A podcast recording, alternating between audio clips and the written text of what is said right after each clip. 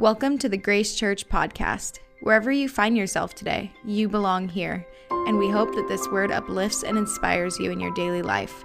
Here's this week's message. Well, again, it's good to be back. It's good for us to come together.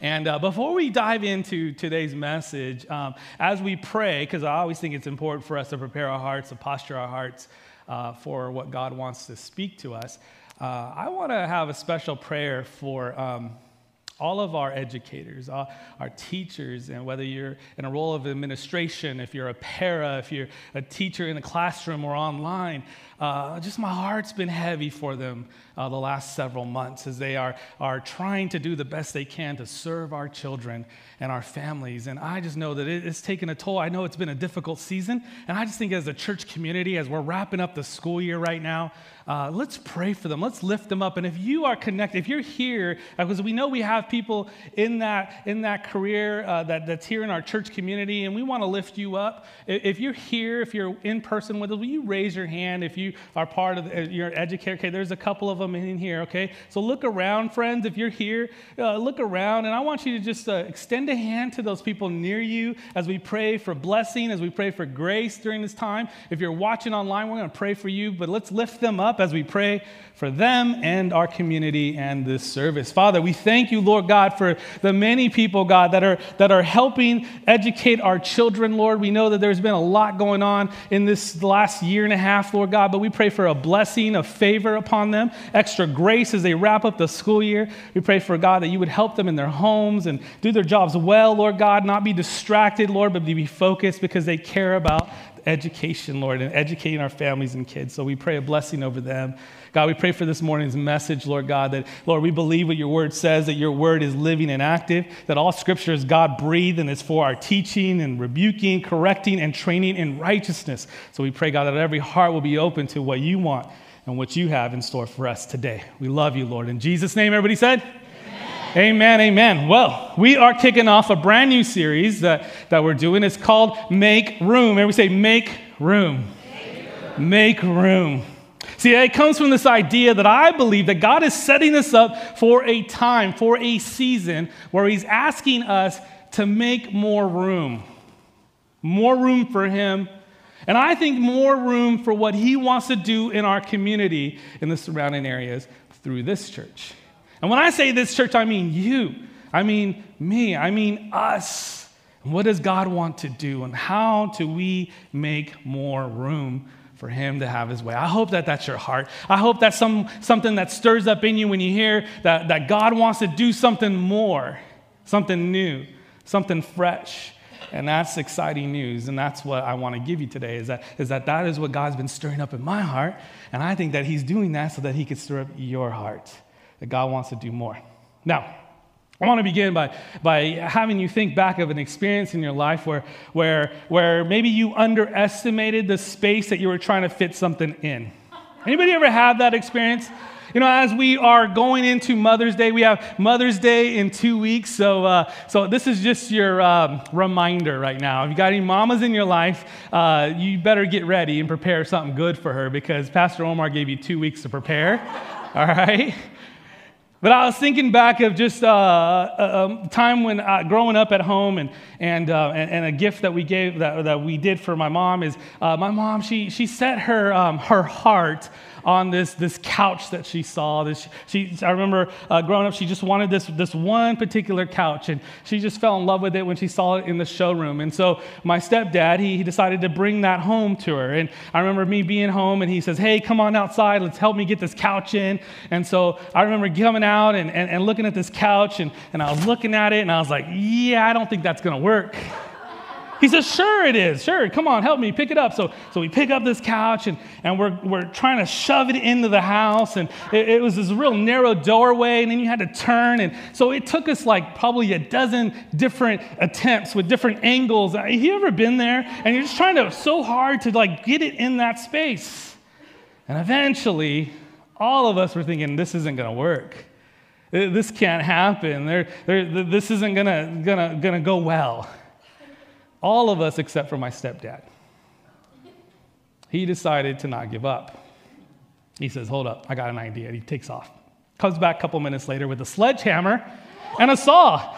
and decides that if I'm going to make room for this, it's going to fit. Instead of taking the couch back, he decides to take down a wall to extend our living room. I learned something about my stepdad that day. He's probably the most, most stubborn man or the most prideful man I've ever met. Some of you know people like that, right? Some of you are sitting next to somebody like that, right? Just the tenacity just to not give up. I think we've all had moments like that where we've underestimated the room that we had for something. I think we've all been there. We've all taken time to, or made some mistakes to not, not measure well for the space that we needed.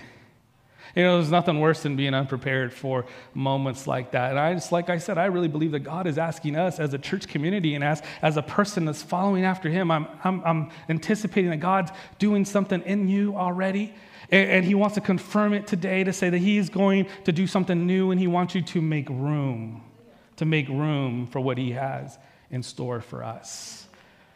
Well, today's message comes out of the book of Isaiah. So if you have your Bible with you, I hope there's still some paper Bibles here. I'm a big fan of the paper Bible. Uh,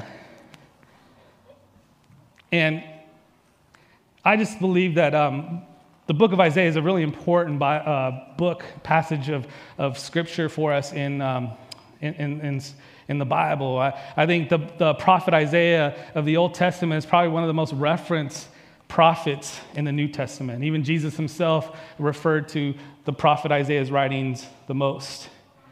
Now, as I teach today out of this book, I want to be careful on how I preach through it. I don't really want to explain why. See, the Bible, you may not know this, but the Bible, if you haven't read through it, right now I'm really excited because as a church, we're going through the entire Bible. But as you read through the Bible, you need to understand that the Bible is written in different genres.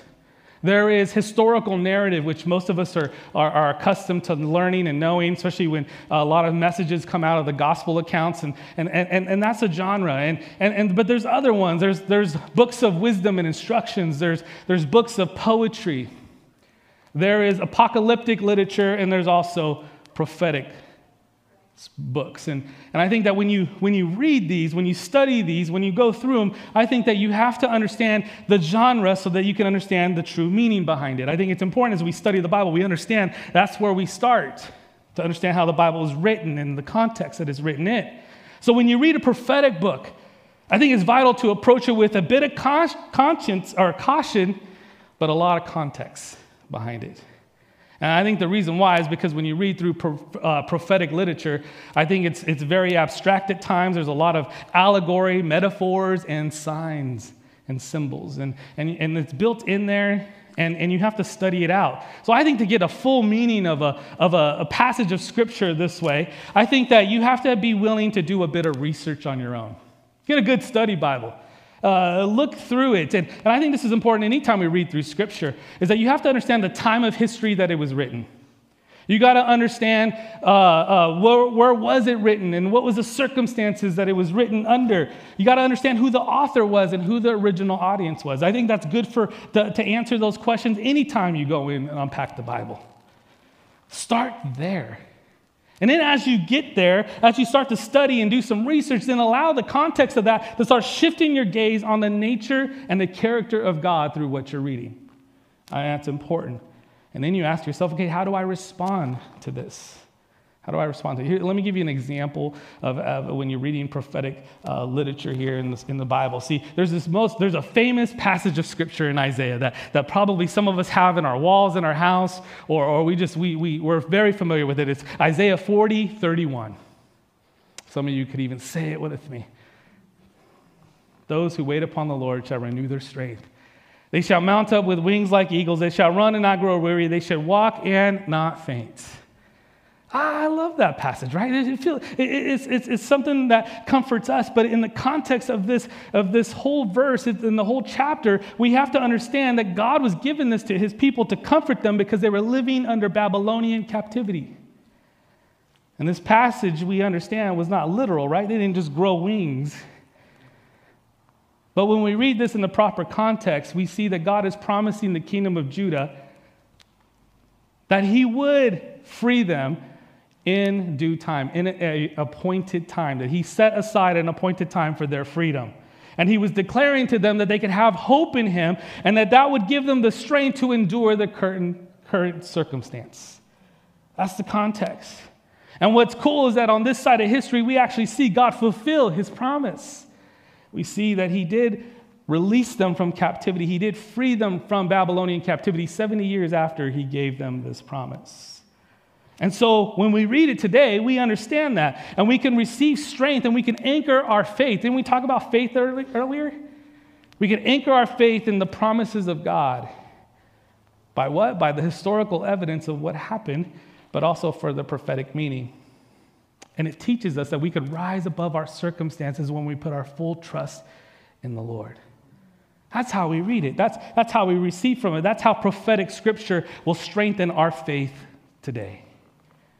See, I think it's important for us to understand this as well is that when you read prophetic bi- uh, books of the Bible, you have to understand that there is a futuristic tone to it as well. Right? Some of us understand that. It's peppered with future predictions. You know, some in a short term, which is exactly something like this, where God said, I was gonna, I'm gonna free you, and we see that historically he freed them, just like he said he would. But then there's other tones of it that talks about a day that's in our future, all of our futures. This is the day when Jesus returns and establishes this new kingdom. Many of those prophetic books are talking about that day, that glorious day. But see, if we don't understand all this, sometimes it's hard and, and, and, it's hard to get through and read through, but there's so much power in these verses. I want you to understand that. And I think sometimes people could take these verses and they can, they can misunderstand and, and, and, misuse it out of context. And I think that's why it's important. So I always say start out reading through the lens of the original intent. And ask yourself, what do I learn through the, about the nature of God and the character of God about what I'm reading here? And then ask yourself, what was the original purpose of this message? And then once you get there, then you allow the Holy Spirit to give you a fresh revelation for what He is saying and what He's speaking to you in that moment. That's how you ought to read it. That's how we ought to study it. I, I want to tell you this. You could write this down. 351 Old Testament prophets were already fulfilled in the life of Jesus. It was about Jesus. That means more than likely when you're reading the prophetic parts of the prophetic books, it's all pointing to Jesus as our Redeemer, as the one to come. And we're so blessed to read scripture, to read the Bible on this side of history, right? When we read it, we read it through the lens of Jesus' life, death, and resurrection. And it's interesting because now we have even a better meaning and a better understanding of it today than probably the original audience thousands of years ago. In fact, Jesus said this in Matthew 13, 17. He says, For truly I tell you, many prophets and righteous people long to see what you see and did not see it, or hear what you hear and did not hear it.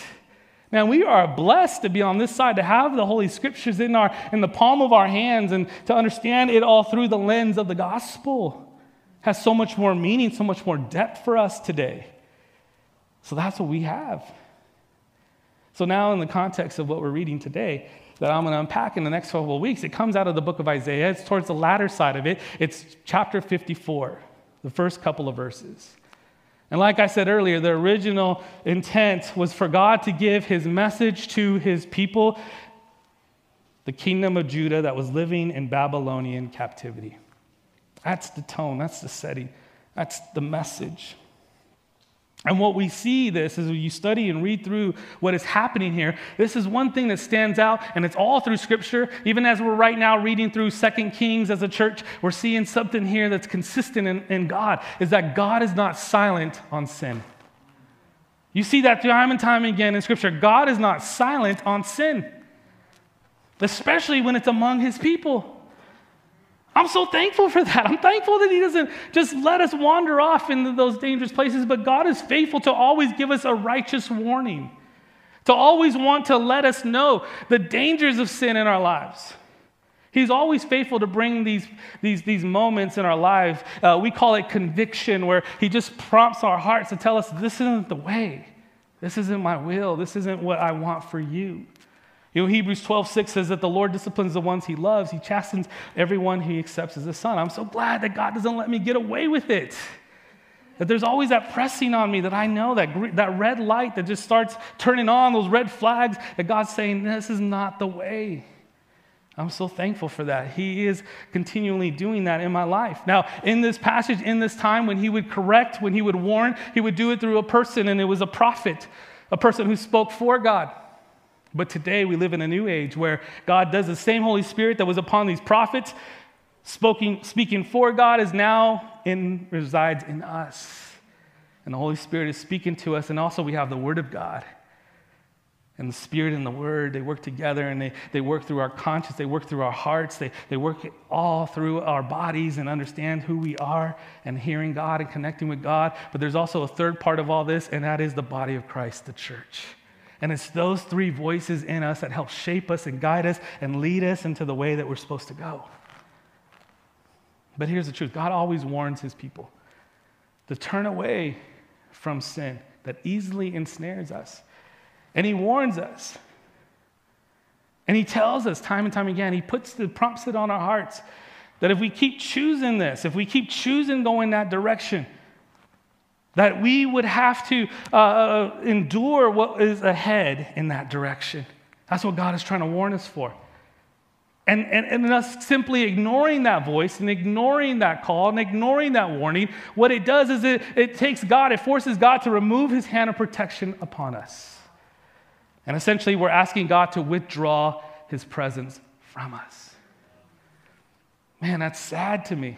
That's sad to me that many people are ignoring the voice of God, ignoring the things of God, that we once were walking with God, but yet we have allowed sin and indulged in it too much and let it trap us and, and, and pull us back. And, and now we are on our own in, in a certain way. See, God gives us free will, He doesn't force Himself on us. Sometimes he lets us, or most times he lets us walk out these decisions that we're choosing, even if it means to put us in places that that will bring us some harm. But I'm so glad for the grace of God, aren't you? He doesn't just leave us there, He continues to guide us and call us and woo us back. I'm so thankful for God's grace. But that's exactly what was happening right now to God's people in this moment in history, in this moment of time. And God continually sent messages and warnings through prophets to tell the people, to tell them that the direction that they were going to was going to lead them to captivity. See, sin will always lead us to bondage, no matter what. No matter how it, feel, how it feels in the moment, it will always lead us to bondage. James 1.15 says that these sinful desires in us, they give birth to sinful actions, and sin is allowed to grow, it brings death. That's the end of the road, right? That's the end game for that. And because of the rebellious hearts, God eventually had to remove his hand of protection, and they ended up in captivity but I want you to see that this didn't happen overnight. This happened through generations of God warning and God and God bringing messages to them to turn, but they just continued to do their own thing. But what we see in this story of, of God and his people is that God is long suffering, isn't he? And even though the kingdom of Judah decided not to repent and, and not to turn away and do their own thing, God never gave up on them. Aren't you thankful for that? When I read these stories, I see God's long suffering and I see that God never gives up on anyone. So he sent these prophets to remind them that he still was for them and he still had a plan for them. You know, sometimes when we read the Old Testament and we see God and through the Old Testament lens of the Old Testament and the law, it feels harsh. It feels, it feels uh, the, the, you see the judgment and the wrath of God. And then you get into the New Testament and you see Jesus and he was full of grace and forgiveness and mercy. And you kind of wonder sometimes, you're like, wait, what happened here? What changed? Let me tell you, nothing changed. God is still the same yesterday, today, and forever. So, what's the difference, Pastor Omar? Well, it seems different to me. Well, I think sometimes when we read the Old Testament, we tend to see it through the lens of God and his people called Israel right? And we're seeing through the lens, but when we see Jesus through the lens of the gospel, we see it's more personal because he came in the form of man and we see his personal interactions, and it just seems a little different to us, doesn't it? But it's the same God. God was still the God of, of, of, of the law. He's still the God of judgment. He's still the God of mercy. He's still the God of righteousness and the God of grace. And we see this when we see the cross, right? When we look at the cross, don't we see it's God's, it's God's wrath, it's God's judgment, but it's also God's mercy, God's love, and God's forgiveness. All on the cross. We see all those attributes. God hasn't changed. Now, why am I telling you this? Why am I spending time? Because I think there's going to be people in your life, and there's probably people that you're going to bump to you about your faith, and they're going to challenge you on this. They're going to say, Why does there seem to be an inconsistency between God of the old and the God of the new? And you need to be ready to give an answer and you need to understand. And when people come at me that way and they say, What's the difference? I say, Well, you know what? You got to read the whole Bible in its entirety and you got to read it in the context of the culture of the day. Because if you read the whole Bible and you see the whole story, you actually see that there is a thread of consistency throughout the whole thing. And what is that? Is that God loves mankind. And that God is long suffering and that God is faithful to bring about the redemption for all people through, this, through his son, Jesus. You got to read it as a whole. That's why in, in 2 Peter 3 9, it says, The Lord is not slow to keep in his promise, as some understand slowness. Instead, he is patient with you. Aren't you glad that God is patient with us? not wanting anyone to perish, but that everyone would come to repentance. Friends, we all uh, know this scripture, John 3.16, For God so loved the world that he gave his only begotten Son, that whoever believes in him will not perish, but have everlasting life. Well, verse 17 is just as important. It says, God did not send his Son to condemn the world, but to save the world through him. See, God's will has been consistent through the fall of man. It is always for the redemption of man saving of people because he loves us.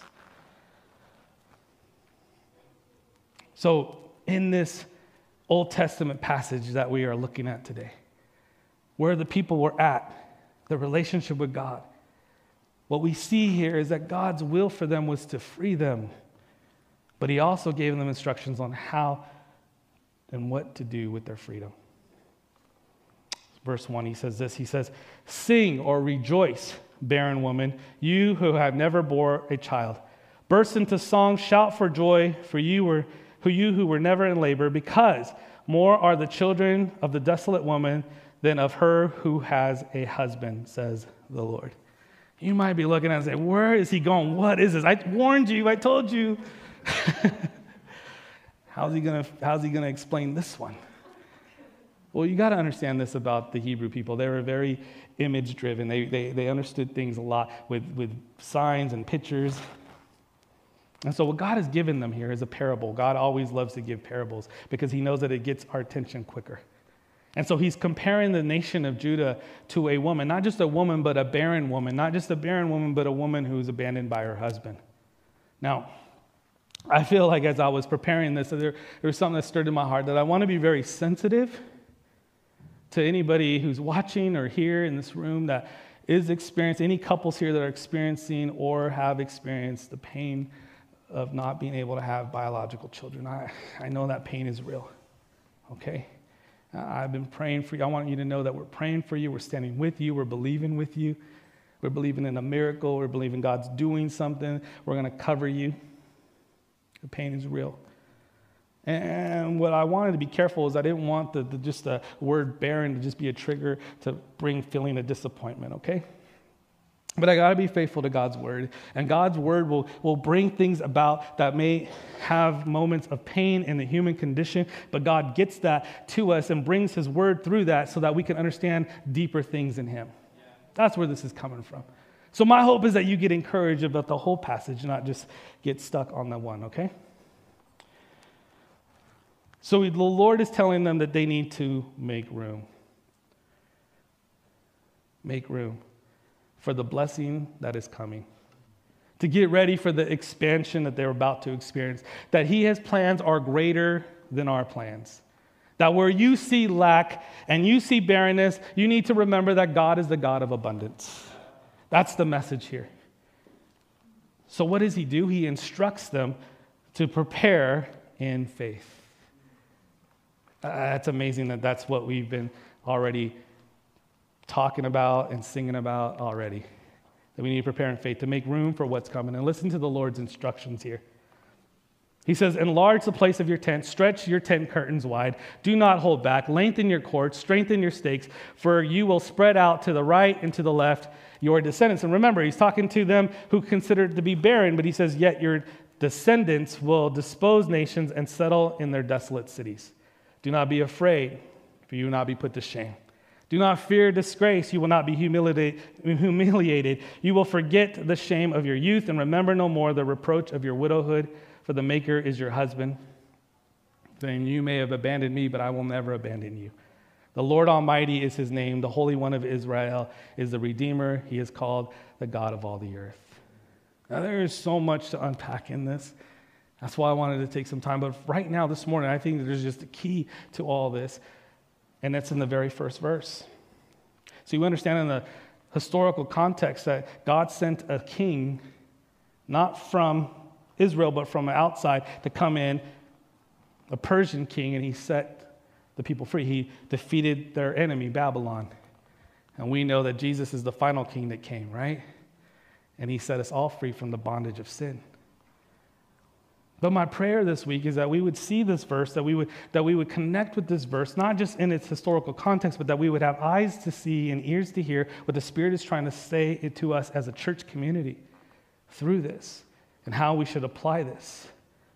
See, our church, I mentioned this a couple weeks ago, is that our church is moving into a new season. There's an old season in the past, and we're stepping into a new season. And I like to describe it as a season of winter that we just went through. Now, that's the way I describe 2020, man. It seemed barren. It seemed like, you know, when you're in winter, leaves fall, right? Leaves go away, and, it seems barren. And you're just like, man, what is going on? That, that whole season that we just walked through, that we lived through, may have felt that way. Things might have been stripped away. Things might have went away. And things might have just felt barren. You're just like, man, I'm ready for the new, but where is it at? And yet, we learn from Pastor Kari's message a couple of weeks ago that, that, that God has to till the soil. God has to turn the soil so that new seeds can be planted. And I sense in my heart that God is saying that He took this season because we know that winter is necessary, isn't it? It's, it's there to make room for the new growth that's ahead, for the new season that's ahead. And I believe that we are stepping into that, friends, that we're stepping into this new season, and God is saying, Make room. Make room because I'm doing a new thing. And he says that you need to proclaim, that you need to rejoice now, and you need to sing today because the increase is coming. Whatever that it means in your own personal life or what it means in the life of the church, but we have a reason to rejoice because God wants to make room. He's saying, enlarge your tent. He wants you to stretch out your curtains. He wants to lengthen your cords, strengthen your stakes because the increase is coming. Oh, that should get more people excited to hear that. That that's the God that we serve. Now, unlike the nation of Judah, we're not where we're at because of our unfaithfulness to God. Far from it. We have been faithful. We have persevered. We have pushed through. We have clinged to the Lord. Why did this happen? Why did COVID happen? Some of us, some people are saying that it happened because it was judgment upon this nation or upon this world. I don't believe that. I believe that this happened because Jesus said it would happen in the last days. Luke 21 11, Jesus himself says, There will be great earthquakes, famines, and pestilence. What is that? That's pandemics, diseases in various places, and fearful events, and great signs from heaven. Jesus says these things will happen. You will have to endure this, church. There will be things, but I will not leave you nor forsake you. I will help you gather and I will help you increase even in the midst of this type of environment and situation. Friends, we need to be bold today. We need to be faith filled, not fearful. Church, we need to understand that we serve a God who's bigger, that even in the midst of the decrease, even in the midst of these moments that feel like things are taken, that we need to understand that we serve a God of abundance a God of the increase, a God that promises that we could thrive in this. Isn't that the history of the church? Well, we need to rise up. We need to be a church that's bold, fearless, hopeful, and faith filled. Where's that church? I believe it's here. I believe it's us. I believe that's what God is stirring in our hearts. So, how do we do this? How do we get there? How do we begin this? How do we stay focused on this? Well, the key is in this very first verse. I don't know if you see it, but it's right there and it's worship. See, worship is not something that we're called to do from time to time. It's not the warm up to the message. No, we were made for worship, weren't we? We are worshipers. You know, there's three things that we will continue on from earth to heaven. Three things that we will start here that we will continue on. It won't, you can't take your car with you, you can't take your favorite outfit with you. Sorry.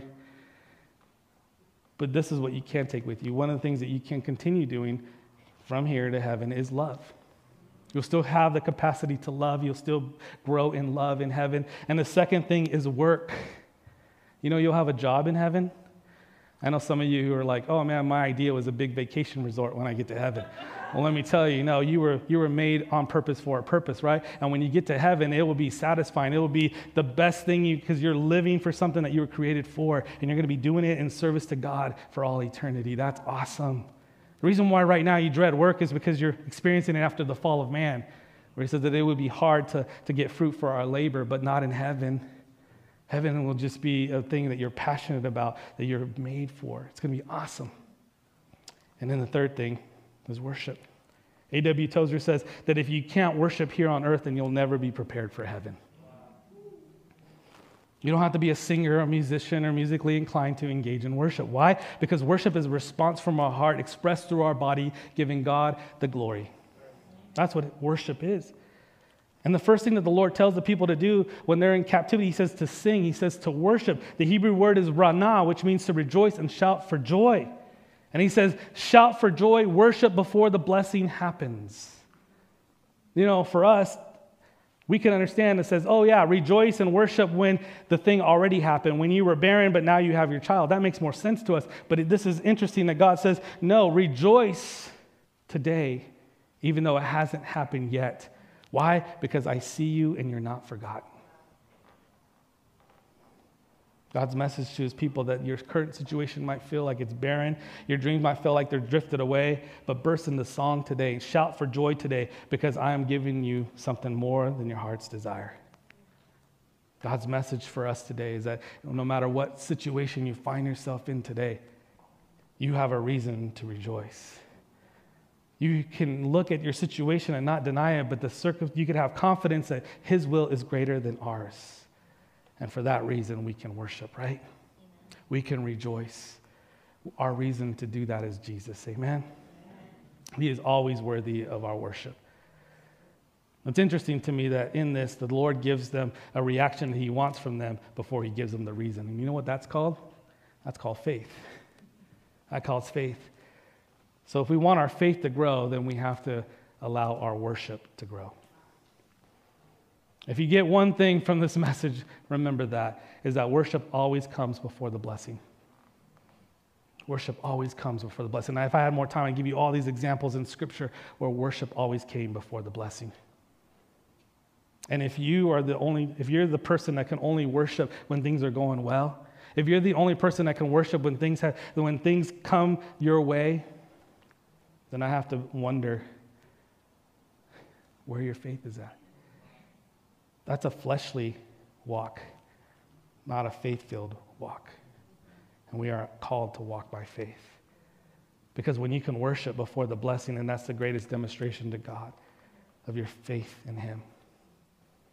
So God is telling His people to make room in their heart for more expression of worship in every season.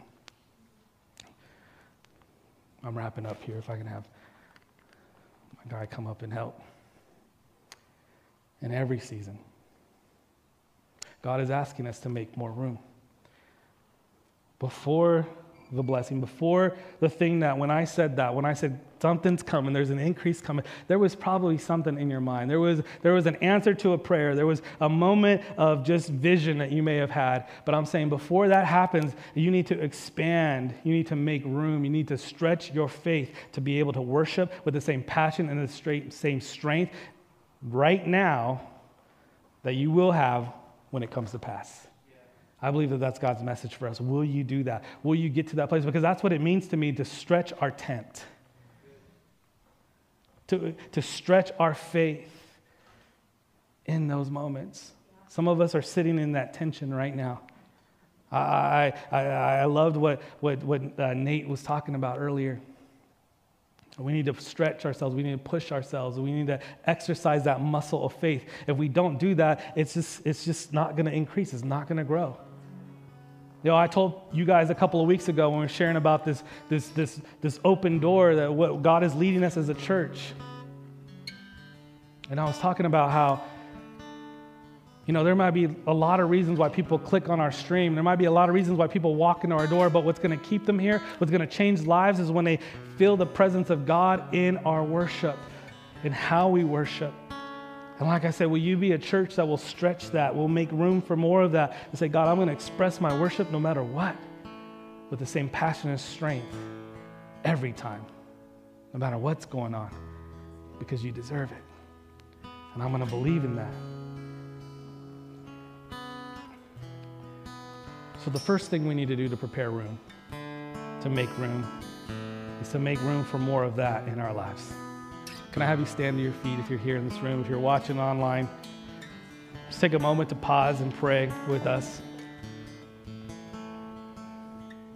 So, how do we do that? How do we do that how do we make the decision today to say, God, I'm going to just worship you. I'm going to spend more time in that. Before I start clicking on the news, before I start go, starting my day, I'm going to pause. I'm going to respond to your goodness. I'm going to respond to your faithfulness. I'm going to believe in your word. And I'm just going to give my worship to you. I'm going to exalt your name. I'm going to express it with my body, with my voice, with my heart. And I'm just going to give that to you. What would happen, friends, if we just start to make more room for that in our lives? before we add anything else. And maybe for some of us, you everything's just full. And there's just so much stuff crammed into our lives, and we don't have room for this. Will you make the decision today say, I'm going to clear the clutter whatever that is, whatever God's revealing to you right now, will you make the decision right now in this holy moment to say, God, I'm going to clear, I'm going to let go, I'm going to move some things around, I'm going to move my schedule, I'm going to make some more time for this because this is where I want it to stretch, this is where I want to increase, this is where I'm making room for you to do something. God's asking that of us. He's, he's asking us, Will you do this? Will you make room for more of me? Will you make room for worshiping me, what you were made to do? Now, some of us, you're kind of in the same situation that I was in, trying to get that couch in. And what had, what had to happen? We had to knock down a wall. some of you might have to get a little bit into that mode to, to knock something down, to expand, to make room. So, what is that? What is in the way? Well, do we listen to these warnings, to these words? Do we have sin in our life? Do we have things that we have dabbled in too much and now they've wrapped around our lives and we're in bondage and you need to be set free from that? You need to turn from that and turn towards Him and to His grace and fall and say, Lord, I need you. Forgive me. Wash me clean. God, Jesus, I repent of my sin. I repent of this thing. I know you've been warning me about it, and I've just not listened and I've ignored, and now I just feel like I'm stuck. If that's you right now, Will you respond to the Holy Spirit right now that's bringing that up into your heart? Can you make it right with God? I want to pray for you. Say, God, I just want to turn towards you. Turn away from that, turn towards you. Let's pray. Father, I pray for my friend right now who's making this bold decision today to say, God, I'm going to let go of this. I can't do this on my own, so I'm going to rely on the, on the grace and the power of Jesus through your Holy Spirit right now, Lord. And I'm going to say yes to you. And I'm going to say no to that. Help me to say this tomorrow and the next day and the next day. Lord, I pray that you would give me the strength that I'll lean on you every morning. As I worship you, I'm going to get strength to continue to say no to that and yes to you. So I pray right now, if that's anybody here, where they just surrender it to you right now. And Lord, I just pray for the rest of us, God, that we've been so busy, so caught up in all these things, but we're not making enough room for the, what matters the most. And so I pray that you just stir our hearts, give us opportunity. Let us seize this opportunity of each day, God, to give you the glory and the honor you deserve. It's in those special moments that you bring fresh revelation, fresh strength, fresh grace, fresh mercy. And I pray that over our church as we prepare ourselves and we make room for what you want to have and what you want to do. We love you, God. In Jesus' name, everybody said, Amen. Amen. So let's make room together. Amen. Well, God bless you. Have a wonderful week. It's so good to see you. So good to be with you. We'll see you next week. Thank you for joining us. There's plenty of ways to get connected here at Grace Church. Find us on social media by searching Grace Church Federal Way or visit our website in the link below. Have a blessed week.